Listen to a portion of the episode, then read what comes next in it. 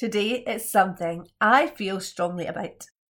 Are we valuing ourselves enough as parents? Why are we at the end of the list? Why do we invest more in our kids than ourselves? Why, when we hear time and time again that we need to fill up our own cup first? Perhaps it's society, perhaps evolution, or maybe a subconscious belief that we need to adjust to shift. Today, I'm asking you to reflect on whether you're truly honouring and valuing yourself. You're listening to the Hypno Parenting Podcast, a podcast for parents just like you who want to build their mental health resilience and enjoy parenting more. I'm your host, Jade Gordon and each week we'll take a look at strategies and tips to help you thrive as a parent. Wherever you are, however you're listening, thanks for joining me here today and taking this time for you. Now, let's get started. So, today I want to talk about valuing ourselves and how, because of the social norm that we're surrounded by, we hear of parents putting themselves at the end of the list. It's highly likely that you yourself have put yourself at the end of that mental to do list time and time again. I don't have to scroll very far on Instagram to read something about filling your own cup or the importance of self care. And that's ignoring my own posts, which very much cover this because it is important. It's no secret in our society that we need to take care of ourselves before taking care of everyone around us. There's a good old analogy of putting your own oxygen mask on before helping others. But are you actually doing that? I'm thinking probably not. And here's some radical honesty for you this Monday morning. I could do with this reminder myself. So, why, when we understand something like this on an intellectual, rational basis, are we not doing it? When we understand the benefits, when we have these reminders, why are we not doing it? The same can be said for things like healthy eating, the amount of alcohol we consume, or doing a healthy amount of exercise. Even when we know intellectually these things are good for us and important, that we don't always feel motivated to do them we don't continue to do them regularly. But I think, in terms of making time for our mental health, this runs even deeper. And there are a few things I want to talk about.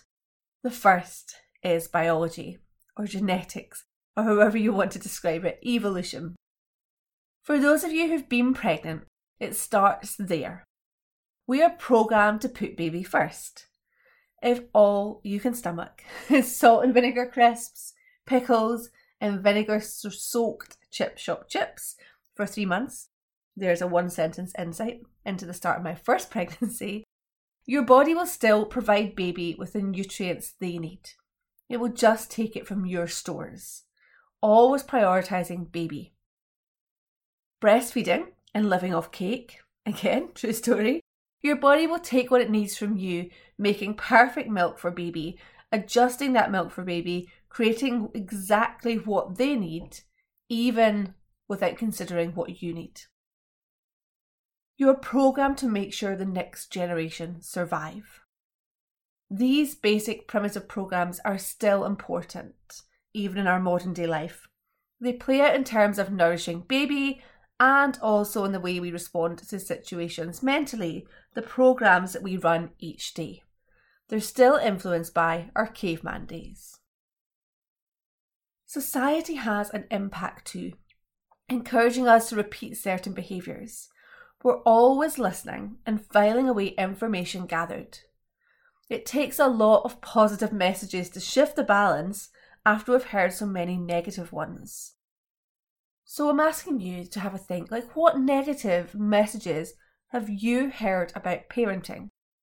In particular, your self worth as a parent or how you prioritise yourself. I'm sure you've heard some things about sacrificing. That word comes up again and again. If you've been pregnant, there are often throwaway comments about sacrificing your body, about not being able to laugh without peeing a little. That's a whole topic for another day, and is definitely something you should not be putting up with. Sacrificing your social life, being able to go to the loo on your own, etc., etc. There are so many things out there, so many parents, new parents, are told that they are sacrificing something. The focus is often on everything you're going to lose, losing control, losing the ability to choose what you do each day.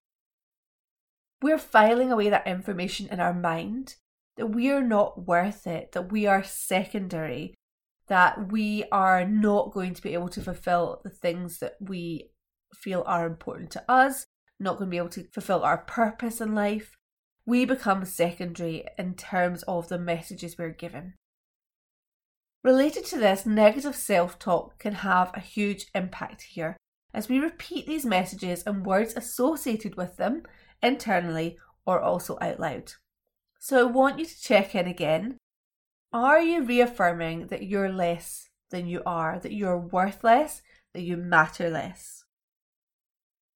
And I also want to ask you are you worth less now that you're a parent? This can be a really interesting question. For some people, it's going to be a clear no, of course not. Like, I deserve to be looked after, I am important. And for others, it's going to be more complex. It's going to be a case of unpacking those subconscious beliefs we have. Of course, our children are important. We are here to care for them, especially when they're really small and they really need us almost 24 hours a day in those early days. We're programmed to protect them, to care for them. That is important. I'm not suggesting you neglect that care to, you know, do something for you, but there is a balance. I believe a vital task for parents is in reclaiming your value. You are important. You need to be cared for too. That may be taking time for you. It may be asking for help. It may be saying yes to a treat for you sometimes. It can be so many different things.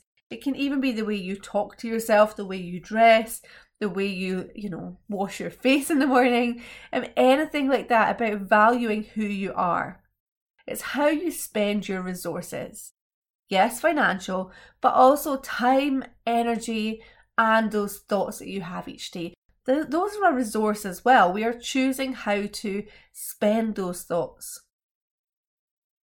Recognize that you deserve to look after you. You don't actually need an excuse. You don't need permission. And I'm talking about basics through to things that you might consider luxurious. So I'm talking about having a shower.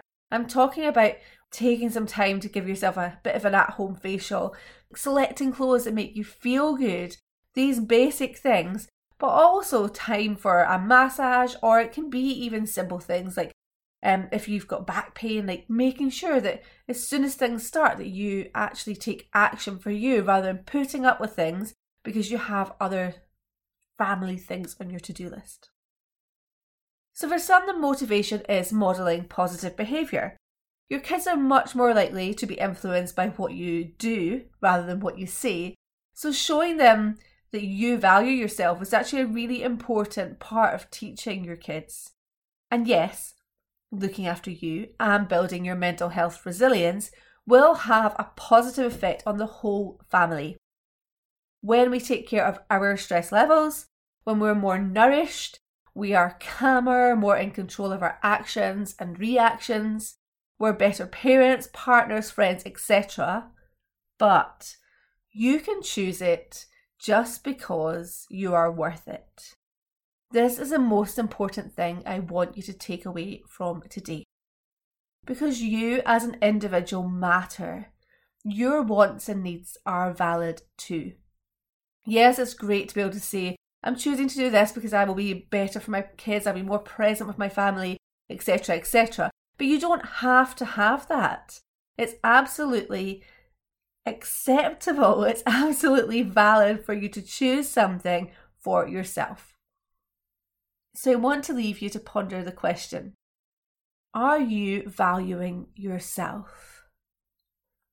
And if you truly were, what would you do today? If you were truly honouring and valuing yourself, what would you be doing? As always, if you see something you'd like to change or an improvement in this area, I want you to commit to taking one small step. We're not changing loads of things at once, one thing at a time. One little manageable change will snowball into bigger change, one thing at a time. It's also important to look at what you're adding rather than taking away. This is how we make long term positive changes. So make sure it's something positive rather than denying yourself of something. I'd love to hear any thoughts you have on this, any commitments you want to make, or anything that's come up during this podcast. As always, you can contact me by email, jade, J A D E, at sonamum.com. That's S O N A M U M. Finally, I want to share that the Hypnoparenting course is currently open. Head over to sonamum.com, that's S O N A M U M.com forward slash enroll. And you can spell that E N R O L L or E N R O L. Both will work for you depending on which continent you're on, where you're listening to this. We'll be talking a lot about self worth in the Hypnoparenting course and I'll be helping you tap into it again. Because we do have that internally, it's just reconnecting with ourselves, as well as exploring your values, what's important to you personally.